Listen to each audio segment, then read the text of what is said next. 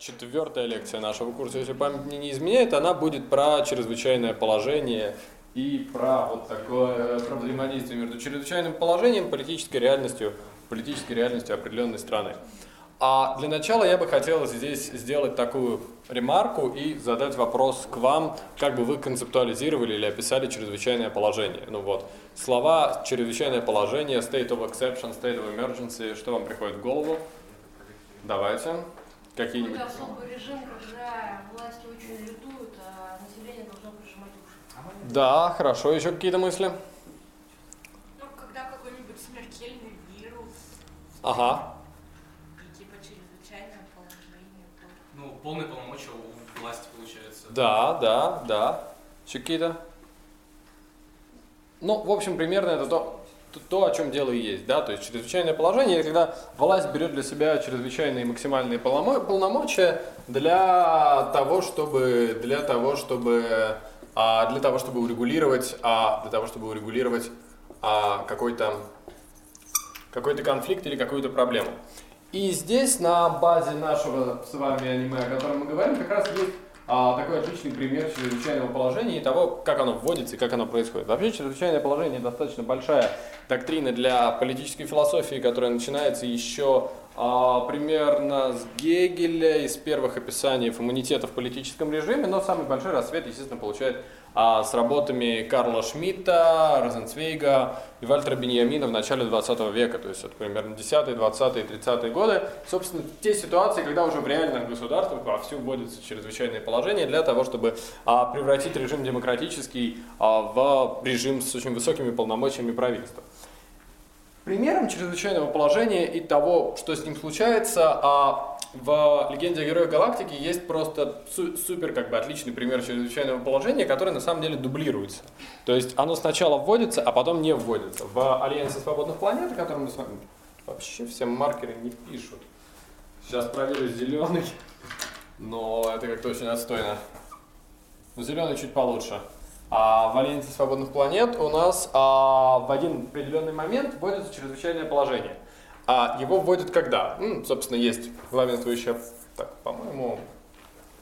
а тут нету. Ну, в общем, ладно. Будем как-то жить с очень плохим маркером, потому что здесь их три. И, и, и не очень понятно, какой из них, по-моему, по-моему, синий был перспективней. Вот. А, да. В общем, а, главная планета, и здесь, здесь на ней а, было местное правительство, которое демократически избиралось, мы с вами обсуждали. Демокра- Демократия, правительство и так далее. А вся армия, которая должна была поддерживать, э, поддерживать этот строй, находилась, находилась на войне и, в общем-то, понемножку проигрывала конфликт. То есть вот здесь были какие-то полицейские силы, не очень большое количество поддерживающих власть а, людей, и при этом здесь был военный генеральный штаб.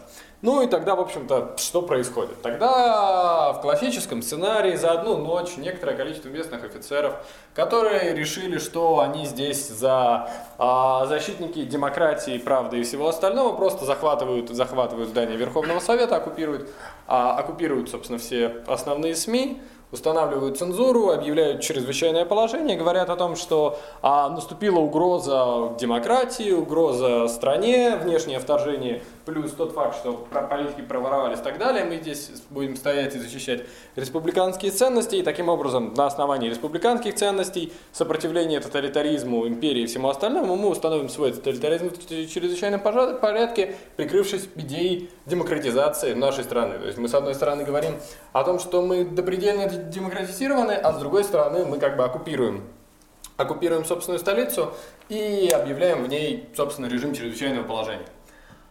Впоследствии армия возвращается, отвоевывает город, Ян Венли триумфатор, но как бы ему и предлагают, что как бы ты все, ты победил здесь, да, бери на себя чрезвычайные полномочия, принимай а, титул диктатора.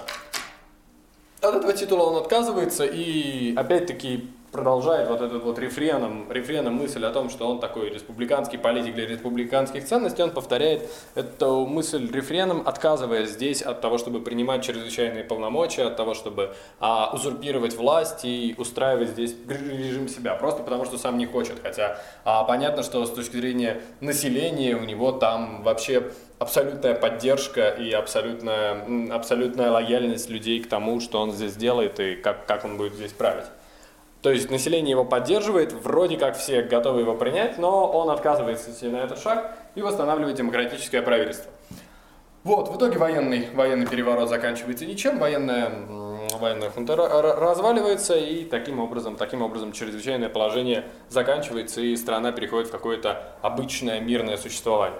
То же самое, по сути, происходит в Галактическом Рейхе, только оно происходит там немножко иным сценарием. Там просто за одну ночь две властные группировки пытаются перестрелять друг друга для того, чтобы утром выйти и объявить новый режим, новый порядок и так далее. Но ну, это самый удобный, самый удобный, самый удобный способ как бы основать новую династию или новый политический режим. Это когда все заснули в одном государстве, а проснулись новым отцом нации как бы и уже с отсутствующими политическими структурами с другой стороны.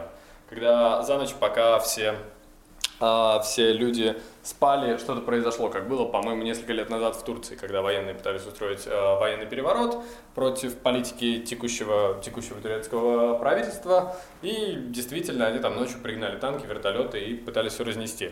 После чего президент обратился, обратился, по-моему, то ли по Фейсбуку, то ли по Скайпу, какой-то такой чертовщине электронной, к населению и стал просить людей выйти на улицу. Ну, люди вышли на улицу, потому что люди полагали о том, что вот такой а, текущий политический режим лучше, чем военная диктатура. На самом деле, касательно Турции, это очень спорный момент, что было лучше, потому что военная диктатура выходила, в принципе, с достаточно рациональными лозунгами и выглядела как люди, которые хотят сохранить а, государство относительно светским и экономически открытым. При этом, опять-таки, это спорная, спорная идея. Здесь это не важно. Важно, скорее, сам механизм того, как это происходит и каким образом здесь а, применяется чрезвычайное положение, и через него образуется, образуется новый государственный режим. Потому что чрезвычайное положение – это всегда новая политическая реальность. Чрезвычайное положение – это не чрезвычайные полномочия, не чрезвычайные полномочия в реальности предыдущей. Поскольку по-английски это лучше показывается, потому что оно называется не только как state of emergency, но и state of exception. Существует два классических термина для определения политики чрезвычайного положения. Это состояние исключения, и при этом очень важно понимать, что когда оно вводится, это не продлевает какой-то другой политический порядок. Это, по сути, создает новый политический порядок, когда у нас есть ровно один актор в этой стране. Это текущая, текущая власть, поддерживаемая полицейскими или военными или иными силами. То есть здесь уже невозможно, невозможно какое-то сопротивление. Ну, по сути, любое сопротивление при чрезвычайном положении воспринимается как а, прямая угроза и обычно максимально быстро тем или иным способом уничтожается. В этом плане оно это не... То есть просто важно понимать, что есть как бы разница в демократических странах. Есть разница между увеличением полномочий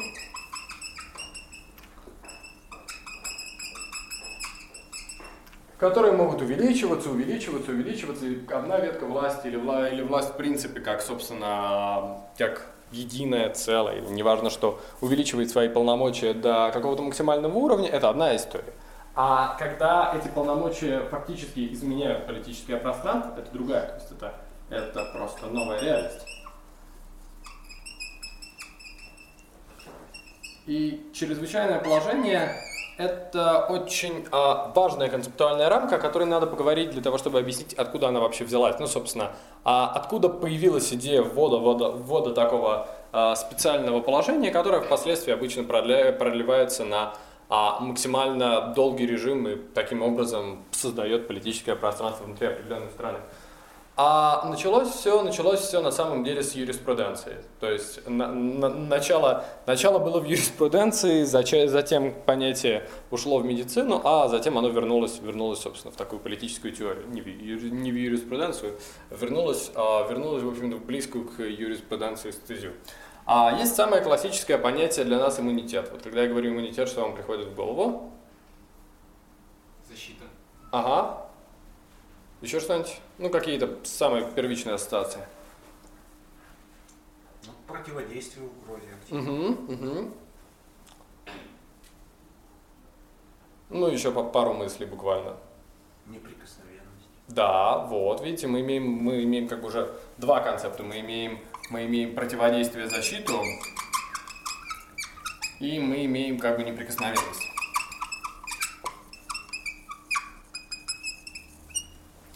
А, вот. И именно это два основных компонента понятия иммунитета. Изначально в Риме, в Римской, в Римской империи было понятие иммунитет.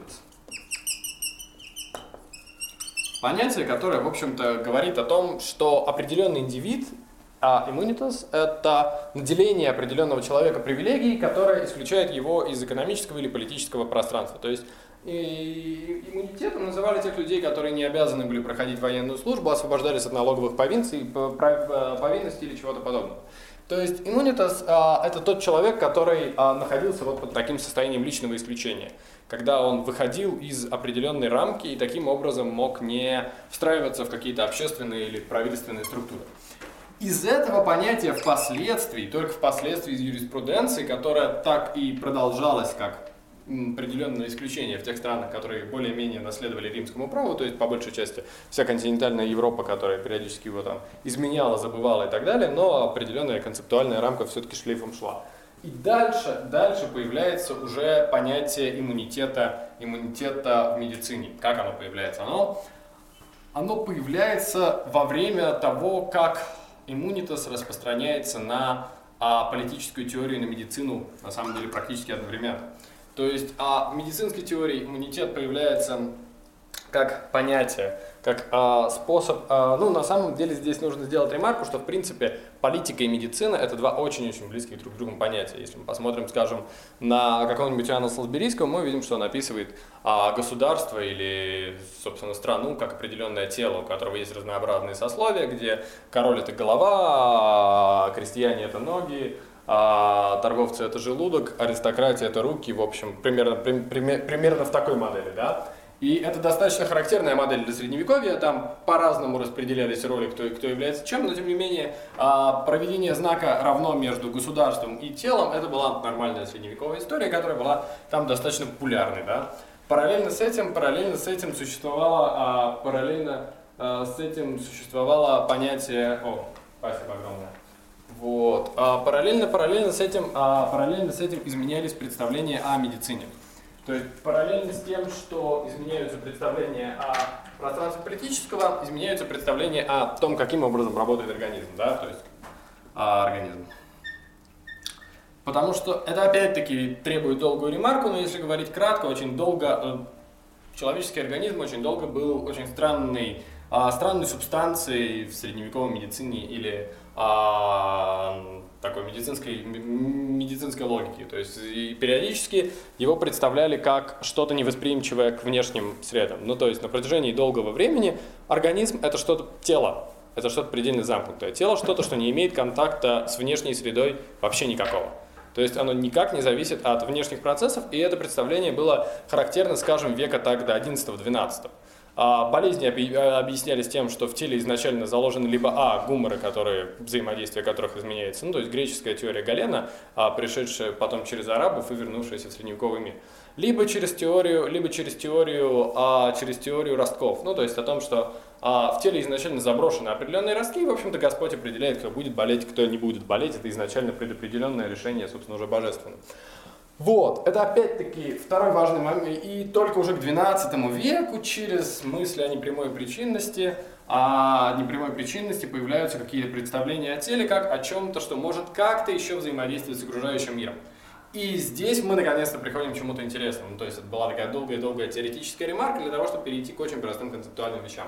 Смотрите, у нас есть тело, и у нас есть внешний мир.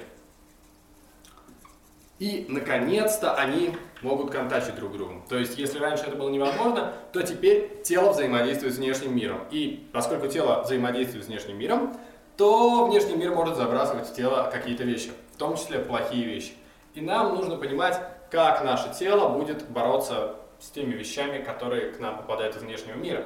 Но у нас есть еще одна логика. У нас есть тело и государство. А государство с телом достаточно схожие понятия в этой логике, потому что тело равно государству. Государство это тело, только большое. И вот здесь для государства появляется внешняя реальность. Потому что если раньше для государства внешняя реальность а, не, не появлялась в концептуальном смысле, ну то есть мы понимали о том, что есть какие-то другие государства, да, после там распада Римской империи мы понимаем, что не, не весь мир, условно говоря, римский, что есть какие-то другие государства, другие государственные системы и так далее. Но при этом на этом моменте, на моменте предыдущей логики, все государственные системы так или иначе друг между другом равны. То есть само по себе понятие государства настолько нестабильное, настолько не установившееся, что мы можем говорить о том, что, ну, в общем-то, какая разница, кто здесь король, это примерно одно и то же. Это примерно королевство, которое существует. Часто крестьяне понятия не имели, в каком государстве они живут, потому что подчинялись каким-то феодалам, которым было глубоко плевать на, собственно, население, их интересовали в основном они сами. А в торговых городах с границами государства все было предельно понятно, как бы граница твоего государства – это стена того самого города, в котором ты находишься.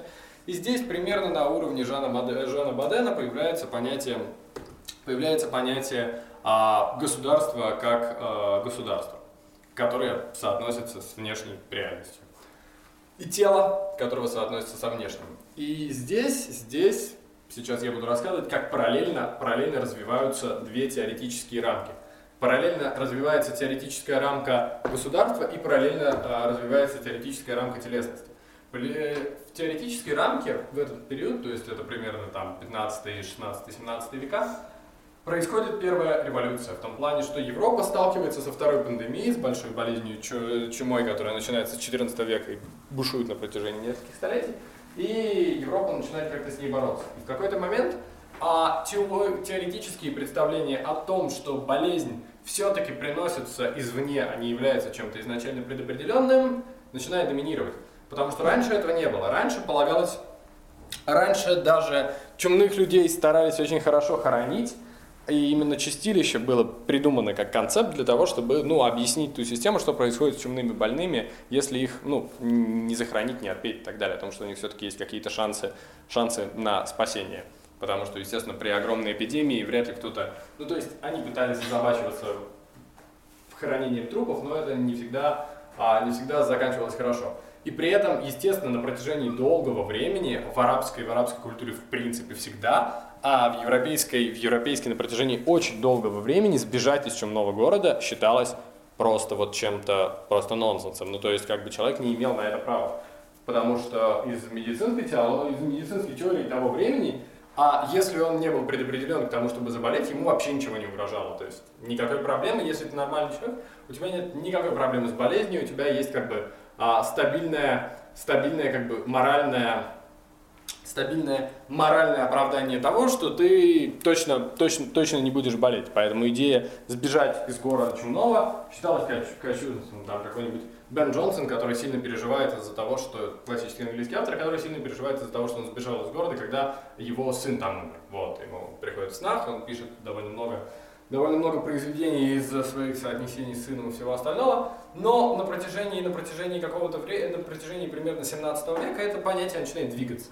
Вместо того, чтобы говорить о теле как о чем-то замкнутом, начинают говорить о том, что тело, тело соотносится с внешним миром, и тело с этим, от этого внешнего мира может пострадать и таким образом распространить болезнь. То есть, если сначала это просто непрямая причинность, то потом это прямая причинность, когда в тело приходит что-то извне. Непрямая причинность, очень кратко поясню, это вот у нас есть А, которая действует на Б через какое-то, через какое-то, собственно, пространство, это прямая причинность. А А, а, которая действует через штрих А, которая действует на Б, то есть здесь есть какой-то штрих, который на самом деле заключает в себе А и Б, это причинность непрямая. То есть непрямая причинность – это та ситуация, когда А вроде бы воздействует на Б, но они уже на самом деле находились в одном внутреннем пространстве, это просто какие-то внутренние взаимодействия. Сейчас объясню на простом примере. Прямая причинность – это простая механическая причинность, что я там как объект толкаю вот стул другой объект. А непрямая причинность в этой ситуации – это если все предопределено, скажем, астрологией, астрономическими явлениями, и мы находимся в режиме такого а, зависимости от положения небесных тел, и уже поэтому я толкаю как бы эту штуку, потому что я условно завишу от положения звезд. А сейчас выглядит странно, в веке в 13 выглядело вполне адекватно, как нормальная теоретическая база объяснения того, почему люди болеют. А, И здесь уже, когда тело начало соотноситься с внешним миром хоть как-то, и появляется представление о таком военном и воинственном иммунитете. Причем изначально это не прямая, то есть изначально это не военная война, изначально это война торговая, а, потому что описываются, описываются а, болезни и заболевания чумой или подобными через, а, через риторику капитализма. В первом случае это истории о том, что человек болеет, человек болеет из-за того, что, ну, слово токен, то, что в английском обозначает, собственно, те, те физические наросты, которые появляются при чуме, и то, что обозначает ячейку обмена или такой жетон обмена, оно как бы одинаково. И в чуме начинают обвинять корабли, которые приходят из, собственно, арабского, арабского мира и Дальнего Востока.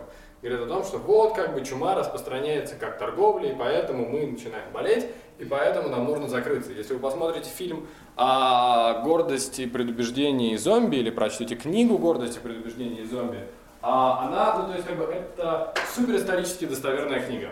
Ну, то есть вы сейчас будете смеяться, но это невероятно исторически достоверная книга в том плане, что если бы зомби появились в Британии в то время, их бы описывали ровно тем образом, который был показан в фильме. То есть с точки зрения всех медицинских исследований, медицинского дискурса того времени, те шаги, которые предпринимает местное население, или те описания, которые там в самом начале после проходят или идут среди персонажей на протяжении всего фильма, это предельно точное описание того, как бы они говорили о зомби-вирусе. По сути, о чуме они говорят ровно таким же образом. То есть вот эта вот огромная стена вокруг Лондона, когда они заперлись, это первое, что они сделали. А, нет, первое, что они сделали, это они, естественно, обвинили французов в том, что французы принесли им эту чертовщину. Вторым, они отгородились стеной. А, третьим, они начали вести нормальный образ жизни и при этом запрещать театральные постановки. То есть мы ведем нормальный образ жизни, но мы будем запрещать театральные постановки, потому что театральные постановки это вот как раз инструмент непрямой причинности, и они точно могут принести нам чуму. А еще нужно перекрыть внешнюю торговлю. Потому что внешняя торговля распространяет деньги, а деньги это похоже на чуму. И есть еще одно классное действие, которое делали англичане тогда. Англичане запрещали определенного вида книгопечать. Книга-печати, они относились вполне нормально. Ну, то есть говорили, книга-печать супер, замечательно, да? Но с книгой-печатью есть проблема. Вообще, откуда, от, а, откуда как бы пришло понятие того, что вирусы реплицируются? Репликация вирусов пришла примерно оттуда. В том плане, что именно термины нечто, нечто, что репли, реплицирует само себя и воспроизводит, попав в другое тело, это примерно 16, 16, 17 век, Англия, описание книгопечати. Говорят, вот печатаются книги, печатаются, печатаются, печатаются, а какие это книги? А это книги католические. Католические книги – это очень плохо, потому что если вы ну, в Англии 16 или 17 века, то католи католицизм – это не то, что с вами должно случаться, потому что если это с вами случится, то вы враг государства. И именно поэтому, именно поэтому там просто, просто в некоторых текстах были прямые, прямое описание памфлетов. Книги заносят к нам в голову мысли внешним образом, и мысль начинает распространяться. Книга-печать дублирует эти мысли. Ага, книга-печать может дублировать католические мысли, католические книги. Нам нужно внимательнее следить за книга-печатью. Это типа вот не шутки, это вот просто прямые цитаты из памфлетов, теоретических изданий того времени. Книга-печать нормальная, а католическая не очень. Я представляю, как бы они отреагировали, если бы увидели 3D принтер, который может как бы производить что-то подобное, как 3D а, принтер, как вирус или э, репликант. Это такая концептуальная история, концептуальная история тела. И следующий момент, который происходит тогда же в Англии, это изменение, изменение разговоров о, о как бы таких персонажах, как о больные лепрой, ну как же это, сейчас я пытаюсь вспомнить, как они по-русски называются. Ну вот э, те персонажи, которых исключают из общества, потому что они чем-то больны.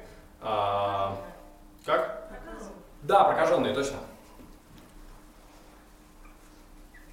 Вот. Изменение отношений к прокаженным. На протяжении предыдущих, предыдущих там 12, 10, 14 века прокаженных не трогали. Ну, то есть, как бы видят прокаженного, ну, просто не подходи к нему, потому что непонятно, что с ним делать.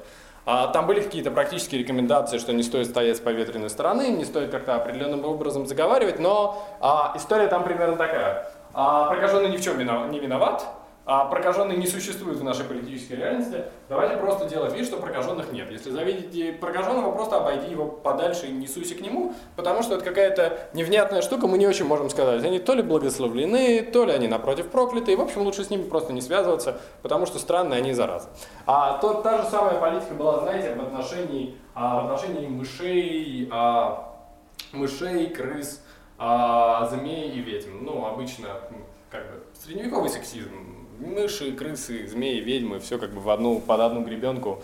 А, ну и женщины, поскольку они тоже подозрительные, мы же в средневековом мужском мире, там, 13 века живем, а, к тоже нужно относиться с подозрением, потому что они вот что-то не то делают, не похожи на нас. А вот, таким образом, таким образом вот в этой, в этой жуткой реальности, а на протяжении 13 и 14 века их били не сильно. То есть а, идея заключалась в том, что вроде бы как бы можно побить, но мысль была такая, окей, если это подозрительное существо, которое исключено из нашей реальности, и мы его побьем, то есть два варианта. Либо это порождение дьявола, и мы сделали все правильно, либо это Бог кидает нам испытание. Если мы его забьем, то, наверное, мы сделаем что-то неправильное и помешаем божественному плану. Поэтому лучше мы их трогать не будем. Пусть они просто где-то существуют на периферии, и мы лишний раз как бы будем обходить сторонкой. Поэтому прокаженных, ну как бы прокаженных на протяжении примерно до 16-17 века никак не фиксировали. Шляется он прокаженный, шляется, и, и черт с ним. А вот, трогать не будем. А когда наступает изменение, ну, собственно, когда происходят все эти вещи и начинается изменение способов говорения о теле, изменение способов говорения о государстве, о прокаженных начинает заботиться. Ну, государство внезапно обнаруживает, что у нас есть толпа прокаженных, которые чем-то болеют, и при этом, если раньше, раньше как? Раньше в Англии существовало еще такое понятие, как и во многих странах, а, которое в современности а, и в популярной культуре а, переводится как mandate of heaven или небесный мандат. Кто-то знает, что такое небесный мандат? Да, но это, а, собственно, в европейских странах ровно, ровно примерно такая же история существует на протяжении долгого времени. Небесный мандат – это та ситуация, когда правящая династия или конкретный монарх правит до тех пор, пока в стране все хорошо. В том плане, что если в стране все хорошо, страна процветает, люди счастливы и живут, значит у монарха есть божественное или иное право на то, чтобы править. Как только начинают получаться какие-то бедствия, а, виноват монарх, потому что он утратил божественный мандат, давайте его снесем, поставим другого, а, который будет им обладать. В Британии, э, в Англии это тоже было. Но поскольку там э, очень 15, 16, 17 века для Британии это период большого, как бы, большого перемежения династии правительства, а правителей, и начиная, начиная нам с Генриха VIII, а, с Генриха VIII, Елизаветы I и заканчивая заканчивая, собственно, славной революцией Кромвеля и всем остальным, огромное количество политических пертурбаций, которые сначала совпадали с периодами бедствий, и все вроде бы нормально, ну то есть там вспышка чумы или вспышка какой-нибудь оспы совпадает с политическим кризисом. И тогда в этой логике все объясняется, все норм. А впоследствии они перестали совпадать. И именно это как один из факторов изменения способа говорения о теле. Потому что как только вроде бы в стране все нормально, никаких бедствий нет, ничего подозрительного, а политический кризис все равно случается, и по тем или иным причинам монарха все равно сносят, а логика, логика изменяется. Уже нельзя говорить о том, что у него есть некий, некий мандат. Да? Уже нельзя, уже сама по себе речь здесь становится политичной. Потому что, видите, а пока у нас есть понятие небесного мандата, мы можем обвинять правительство в своих бедствиях, и правительство не вправе ничего нам ответить. Ну то есть, если мы существуем в режиме небесного мандата, и у нас случилась чума, мы вправе сказать, как бы, все, как бы, капитан, слезай с бочки ты накосячил, и из-за тебя у нас здесь какой-то беспредел в стране. И это совершенно легитимная критика. Потому что, ну, по сути, правитель а, в этой ситуации может сделать две вещи. Сказать, что никакой чумы нет, я ее не вижу, как бы ничего не происходит. Либо сказать, у меня есть божественный, божественный палец, сейчас я вас буду исцелять. И начать трогать людей. А это совершенно нормальная история, тогда много кейсов, и иногда даже кто-то исцелялся. Это тоже совершенно, совершенно нормальная ситуация. Опять-таки, я полагаю, что нашу, нашу научную перспективу лет через 100 э, будут так же смешно оценивать, как мы сейчас вот смеемся над а, нашими предками.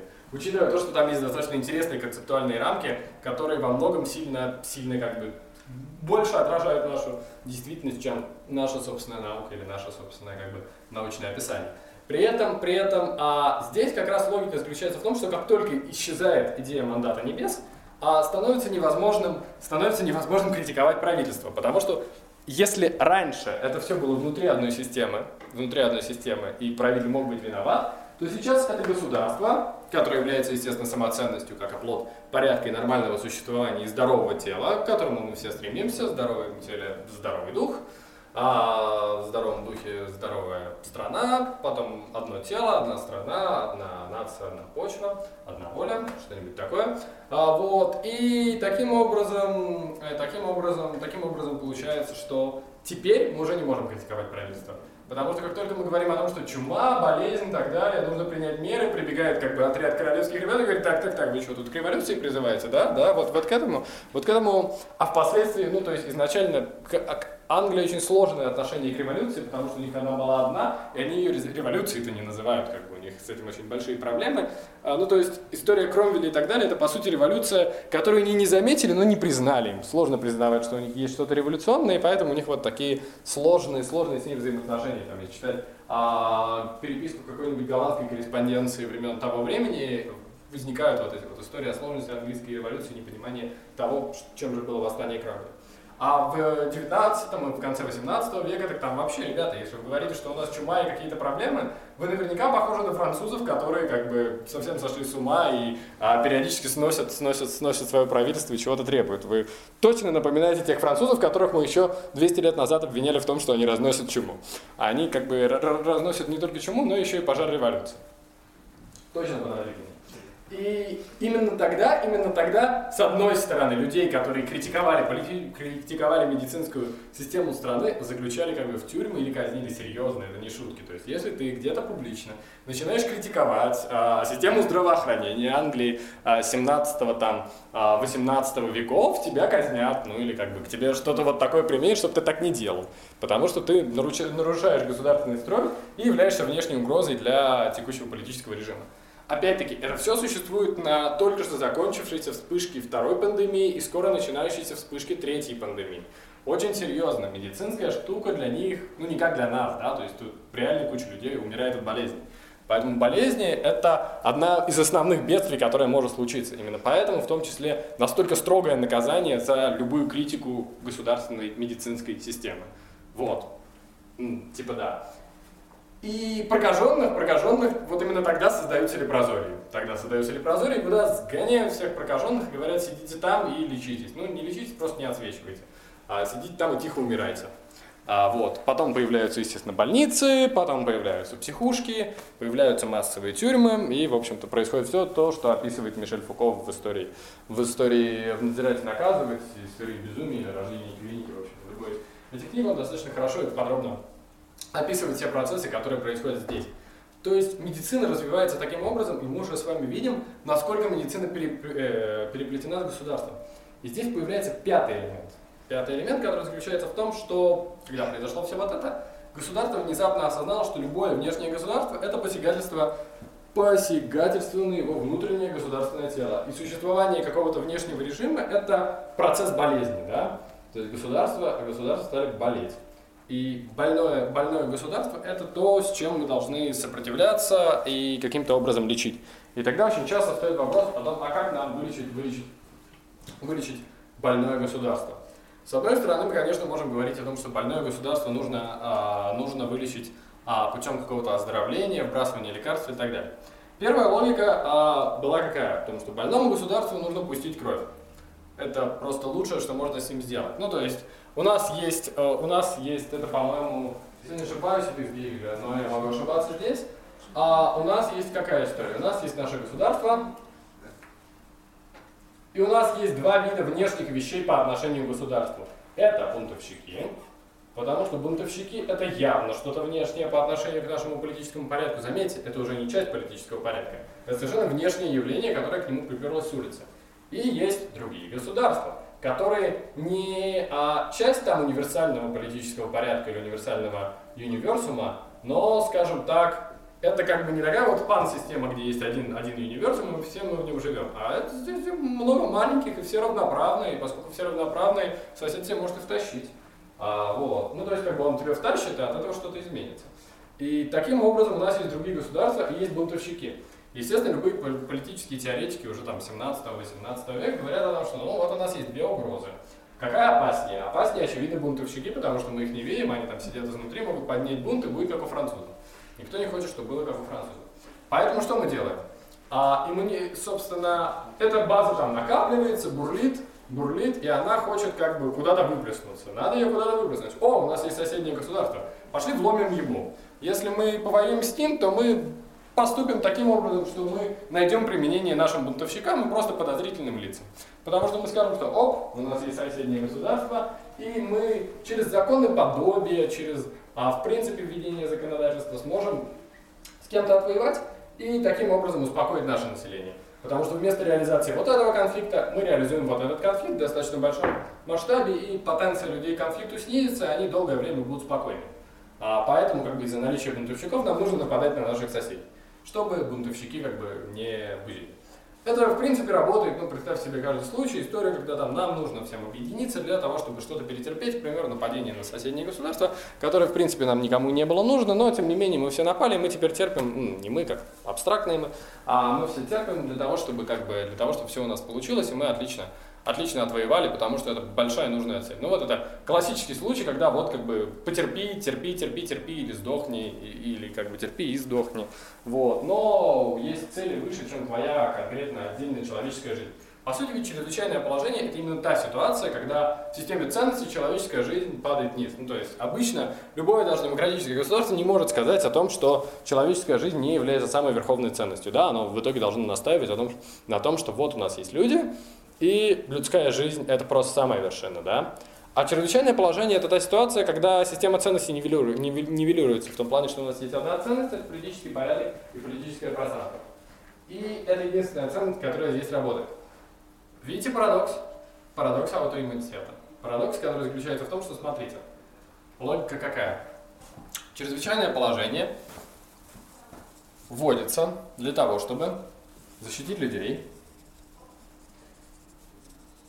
от чего бы там ни было, путем а, ужесточения мер и установления порядка, который уничтожает все угрозы порядку, которые представляют люди. То есть мы, по сути, для того, чтобы защитить людей, убиваем людей. Это самая базовая схема любого введения политического чрезвычайного положения. Мы начинаем убивать людей для того, чтобы защитить абстрактных людей. Ну, к примеру, есть классические рассуждения о двух видах народа. О народе как бы с большой буквы и народе с маленькой буквы. Потому что у нас вот есть там, это из Агамбина, по-моему, это народ. Да, или из Агамбина. И народ. Джорджо Агамбин, цикл книг, а, не книг, цикл эссе, маленькая такая книжка издавалась, уже не помню где, что такое, что такое лагерь, что такое народ, там два эссе, которые, в общем-то, всю эту историю объясняют. У нас есть народ, и у нас есть народ. Вот этот народ, это воображаемое тело государства, это как раз вот это. Воображаемое тело государства, которое очень не хочет чем-то заболеть. А вот этот народ – реальные люди. Реальные, реальные люди с их проблемами, ценностями и так далее, которые, в общем-то, что-то делают. И идеальное, идеальное болезненное государство – это стерильное государство. Но вот знаете, а больничная палата, которую нужно постоянно дезинфицировать, чтобы там вот ничего не проявлялось, вообще никакой жизни. То есть лучше просто убить все антибиотиками, чтобы жизни не было. И здесь же то же самое. Вот. Что? У нас есть совершенно стерильное, стерильное, стерильное понятие народа, в котором все очищено. Ну, то есть белое говорит по-немецки, э, верно нашему государственному строю. И э, другой вид народа, который как бы ну, другой. Мы можем загнать вот этот вот другой народ в лагеря для того, чтобы, для того, чтобы вот этому народу было хорошо. А что происходит дальше? Дальше как бы мы все больше и большее количество людей загоняем в лагеря, потому что полномочия чрезвычайного положения все расширяются, его нужно поддерживать, потому что чрезвычайное положение падает, как только у нас нет а, людей, которых мы можем засовывать в топку для того, чтобы обосновывать наше чрезвычайное положение. В какой-то момент вот этот народ и этот становится равным, мы уже начинаем тех людей, которых изначально защищали, засовывать в те же самые лагеря для того, чтобы поддерживать саму систему, и в итоге она сожирает сама себя. Но это не совсем правда. Она не жирает, она действительно, ну, то есть физически она жирает сама себя полностью и до конца. В какой-то момент, если чрезвычайное положение будет вводиться, вводиться и вводиться, останется один, я не знаю, один правитель этого государства, когда он просто всех остальных перестреляет в подозрении того, что они а, не очень хорошие люди. Ну вот, как скажем, происходит в современных Филиппинах, когда там президент расстреливает э, всех, подозревая, что они все наркоманы. А в какой-то момент он, видимо, останется один, если я надеюсь, что его кто-то остановит в какой-то определенный момент. Ему прекратят разрешать э, расстреливать свое население и кричать о том, что он большой молодец. Потому что это, естественно, не так. И история эта заключается в том, что э, народ, который равен народу, э, эти две вещи действительно уничтожатся, но останется закон. Останется закон, по которому работает чрезвычайное положение. Люди исчезнут, институты исчезнут, а сама по себе логика закона останется. По сути, чрезвычайное положение – это та структура, которая э, работает на одной простой логике. На логике того, что у нас есть законность, и мы можем проводить проводить как бы действия между одними ради других. То есть у нас есть двухсторонняя законность, и мы должны одних вбрасывать, собственно, через, через этот закон. Э, то есть все, что мы должны обосновывать, это закон как юридический порядок. Не конкретное законодательство, а само наличие этого самого законодательства. И в итоге чрезвычайное положение это то, когда остается только закон. Только закон, причем неважно какой, максимально абстрактный, как, скажем, у Терри Пратчета в его книжках есть, в книжках о страже есть классическое противостояние, о том, когда а, совершенно скрытое, скрытое из вида, существующее на заднем плане и просто находящееся где-то вот а, в таком внутреннем литературном режиме, когда у нас есть а, лорд ветеринарий, как патриций, который говорит о том, что город должен работать, и мне, в общем-то, плевать, что в этом городе есть, пусть будут воровские гильдии, пусть будет организованная преступность, пока город работает, все в порядке. Такой классический, классический меритократический тип, которого интересует только эффективность собственного города. Есть э, капитан или уже впоследствии командор Ваймс, который говорит о том, что меня волнует только закон. А, причем в какой-то момент он, естественно, признается о том, что закон вообще тут я, как бы. И я определяю, что, что законно, а что нет. В определенные моменты трезвости или такой предельной трезвости он высказывает именно это и начинает людей за это угнетать. А Ваймс в этом смысле хорош только тем, что у него есть достаточно много других ценностей в жизни, и его не всегда волнует, не всегда волнует ценность закона, потому что у него все же есть а, какая-то семья, все же есть семья, все же есть там какие-то друзья и так далее, он не всегда, не всегда на этом зациклен. Но когда он подозрительно трезвеет, он воспроизводит ровно эту метафору. Я не помню, в какой из книг, по-моему, в одной из первых он как раз и говорит о том, что я есть закон. И меня волнует только законность. Как, по-моему, в третьей или во второй как раз в диалоге с Патрицием. Вот это вот как раз ровно та риторика и ровно та логика, которая воспроизводится, воспроизводится в максимальной, а, экстр, в, в максимальной эскалации чрезвычайного положения. Что еще важно, важно говорить о том, как работает чрезвычайное положение, да?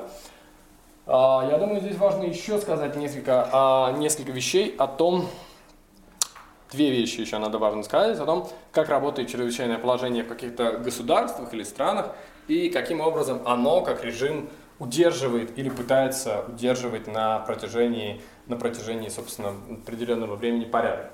А первый важный момент это первый важный момент это все еще в продолжении медицинской риторики и медицинской метафоры о том, э, как чрезвычайное положение кого-то обвиняет. сейчас мы очень часто слышим там, в повседневном речи о том, что надо что-то оздоровить.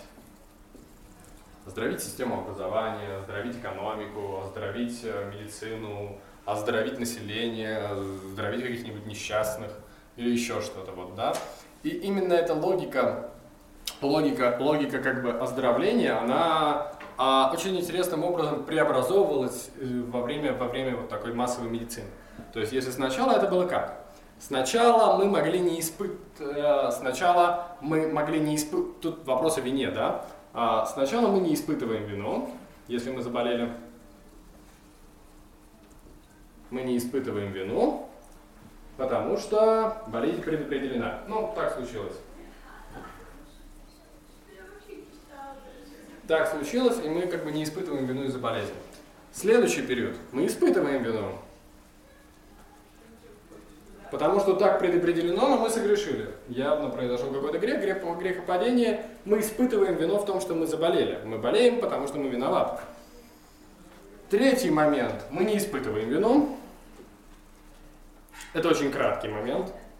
Мы не испытываем вину, Потому что, ну, как бы, нам объяснили, что болезнь от микробов или от каких-нибудь микробов, миазмов, запахов, а, внешних проявлений, нечистот, а, изменения, изменения, изменения, изменения этих, а, изменения гуморов, Да, имейте в виду, что медицинская история, она максимально гетерогенная. Там нет такой линейной, линейной штуки, как преподают в учебнике биологии. Все это неправда. Она развивалась совершенно шизанутым образом и одновременно существовало по 5, 6, 7 разных научных школ, которые друг с другом кон- конфликтовали. Это просто общая ремарка, чтобы тут не создалось впечатление того, что история идет каким-то линейным ходом. Нет, конечно, не так. И мы не испытываем вины, потому что тут вроде как есть внешние причины. А после этого мы начинаем снова испытывать вину, но уже по другому поводу. Мы ее испытываем. Что? Потому что руки не мыли, да? Да, мы не мыли руки. Мы не мыли руки. Да, мы, мы, не мыли, мы не мыли руки, мы вели распутный образ жизни, мы думали слишком много, а, слишком много не о том. Знаете, как вот есть очень интересная метафорика рака в 20 веке. Там два варианта, короче. Первый вариант, что рак распространяется из-за того, что люди ведут слишком распутный образ жизни, и из-за их страстей, похабщины и всего остального они болеют раком наказания. А второй вариант, что они подавляют сексуальную энергию слишком закупоривают в себе, и поэтому у них распространяется рак. И это две теории, которые существуют вполне себе параллельно и в объяснительных моделях. А, Да, я думаю, сейчас кто-то так объясняет причины, причины распространения рака, СПИДа и всего остального. А, Можете почитать замечательную книжку, не книжку, а эссе а, Сьюзен Зонтак а, «Болезнь как метафора». Оно не очень, не очень, ну то есть как бы оно не совсем научное в том плане, что там, естественно, все верные факты и так далее. Оно не очень интересно в концептуальном плане, но там предельно понятно и предельно очень хорошо и на личном опыте рассказывается о том, как изменяются способы говорения болезни. Я к тому, что это не открывает всей большой картины, которая была на протяжении эпохи, но для этого нужно этим сери- увлекаться и читать большое количество литературы. Но как краткий источник, который пересказывает, это просто замечательная книжка. Ее, по-моему, по-моему, в Адмаргене мы сдавали. Вот, отличная, отличная книга, очень советую прочесть. Она прям приятная. И она есть по-русски. Вот, и именно, именно благодаря тому, что мы продолжаем испытывать вину, ну, закон может проявиться. Да, это классическая, классическая такая ситуация, когда закон проявляется тогда, когда есть какая-то вина. Ну, то есть, как бы, закон не может появиться там, где никто не виноват. Потому что как, а, закон не может проявиться там, где нельзя никого обвинить в нарушении этого закона. Если нельзя никого ни в чем обвинить и как-то оштрафовать, закона нет. Даже, даже в каких-то самых базовых, базовых правилах, при- примитивнейших договоренностях всегда существует формальный или неформальный механизм наказания за несоблюдение. Даже если ты там условно с другом договорился о том, что ты с ним встретишься в два а, часа, это ведь совершенно простая повседневная неформальная договоренность. Почему она является законом? Потому что если ты не придешь два часа, он на тебя обидится, или что-то еще сделает, или позвонит там тебе и так далее. И вот это вот, э, вот это вот то, что он обидится на тебя, это как раз и есть то, то, что может сделать тебя виновным. В том случае, если ты как бы не пришел. Ну, то есть, э, есть... Что? Санкция.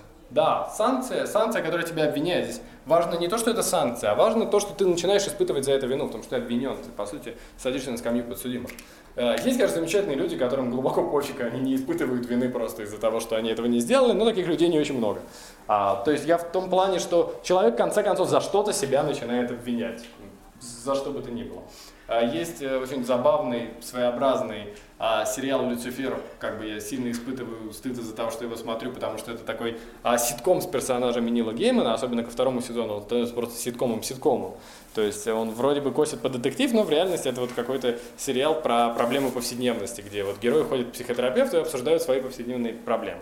Несмотря на то, что один из них как бы бывший король ада, ну неважно. Все повседневные проблемы, а, недовольство, недовольство своим отцом, конфликты с ним. В общем-то, понятно, почему Люцифер недоволен своим отцом и постоянно на него злится и обижается, и недоволен его поведением.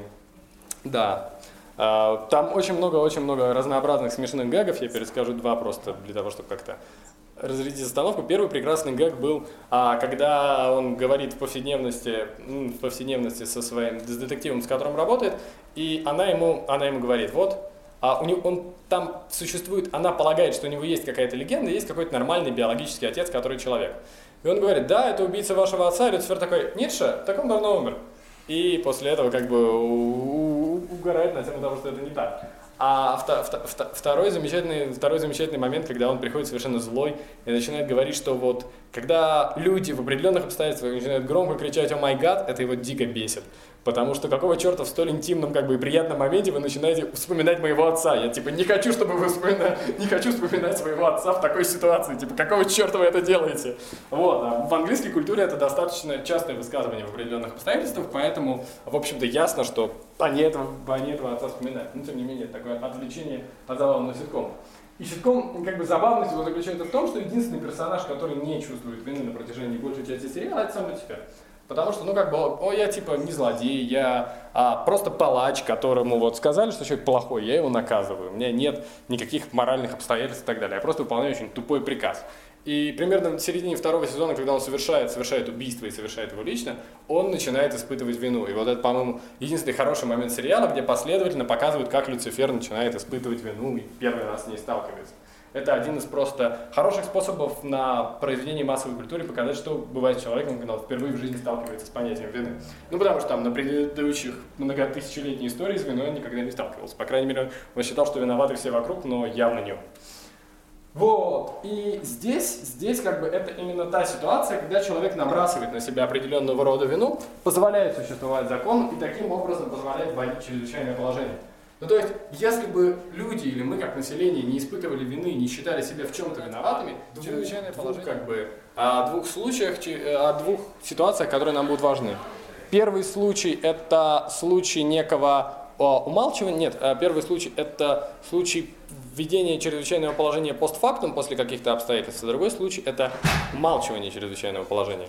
Первая история очень простая. Первая история – это 20-е, а, не, уже 30-е годы, Германии такой юрист Карл Шмидт. Ну, Карл Шмидт – это политический философ-юрист, человек, который, в общем-то, юридически обосновывал Холокост и правление, собственно, НСДАП и любое чрезвычайное положение, это, в общем-то, к нему.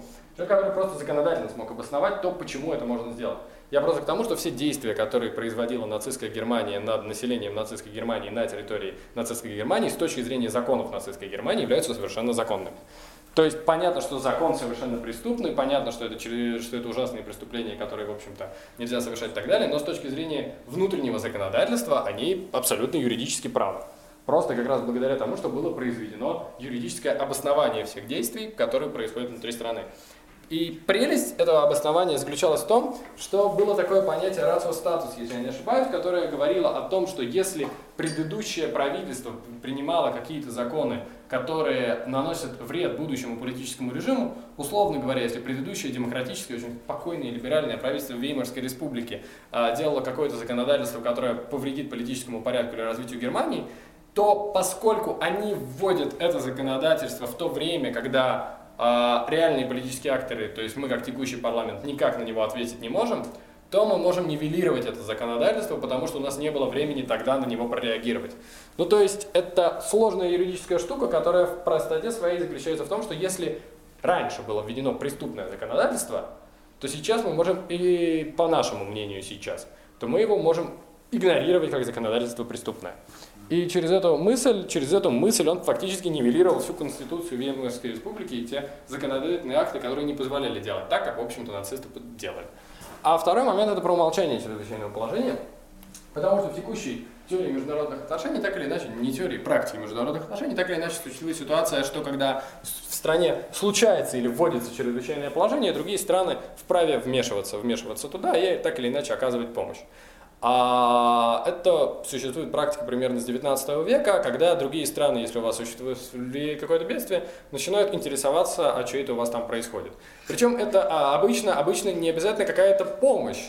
Часто это очень своеобразная помощь. Ну, классический пример, когда у вас угнетено какое-нибудь меньшинство или загибается какая-нибудь область или какие-нибудь там особые проблемы, мы можем ввести туда свои войска и таким образом просто разрулить эту ситуацию, возможно, прихватив при этом а, какое-то количество территорий, как это бывает, скажем, с а, Судетской областью в Чехословакии в 20 веке, когда, в общем-то, а, права, права исконных коренных немцев нарушались, э, нарушались, а, нарушались на чехословацкой территории, все это в кавычках, естественно, очень большим.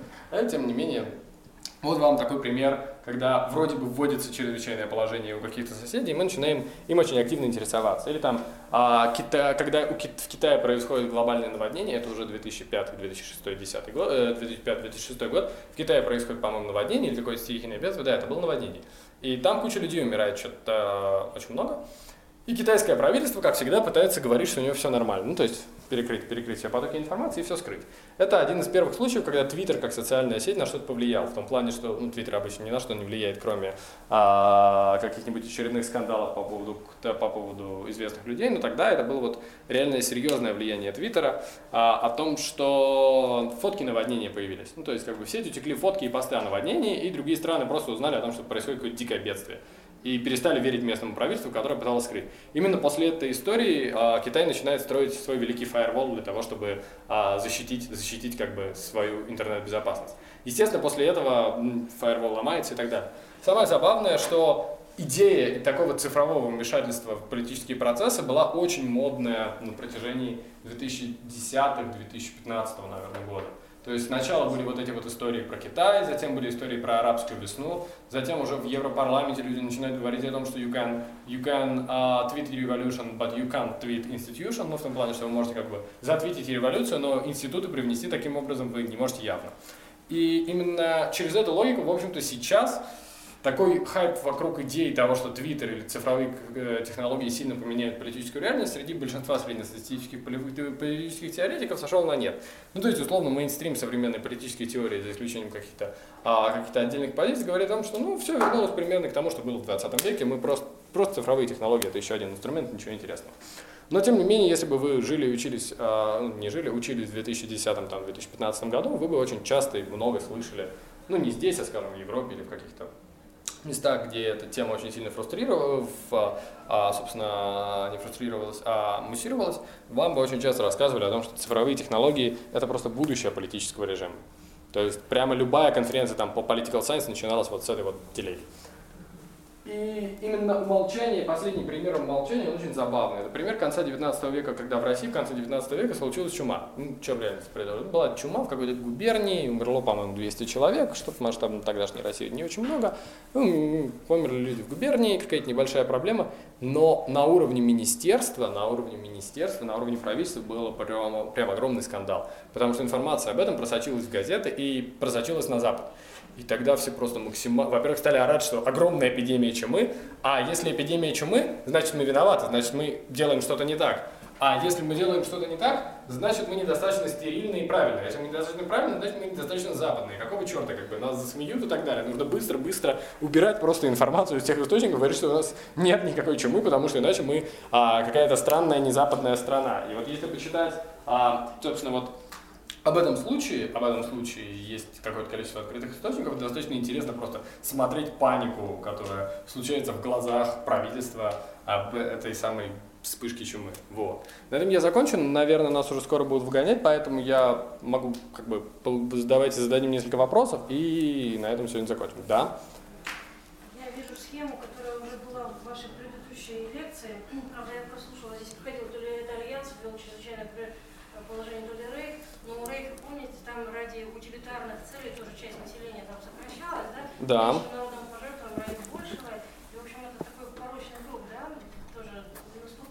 Да, да, да. И все время это благо целого народа, за счет того, что часть народа мы просто исключаем, все больше, больше, больше. Это, эта схема снова? А, вот это? Вот это?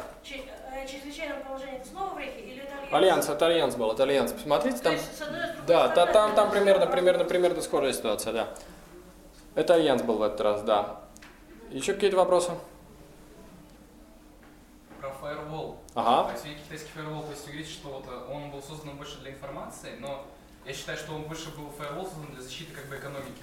Ну, смотрите, э, для информации, конечно, но первая причина создания великого фаервола это не дать утечь, не дать утечь каким-то подозрительным данным из Китая, в том плане, что создание фаервола это была прямая реакция на тот скандал в Твиттере. То есть, как бы это первая причина создания, создания фаервола. Тогда же ни о, каких, ни о каком Алиэкспресс, ни о каком рынке криптовалют, никакой нормальной торговли через интернет речи нет. Это 2005 год, это не 2019. Типа, серьезно. А потом, ну, сейчас же в Китае, то есть фаервол есть, но он там не работает. Ну, то есть он работает, но все умеют его обходить совершенно спокойно. Это небольшая проблема. Вот. Еще какие-то вопросы? Ну, давайте тогда сегодня заканчивать. И вот встретимся, встретимся уже 8 апреля, если не ошибаюсь, там дата указана.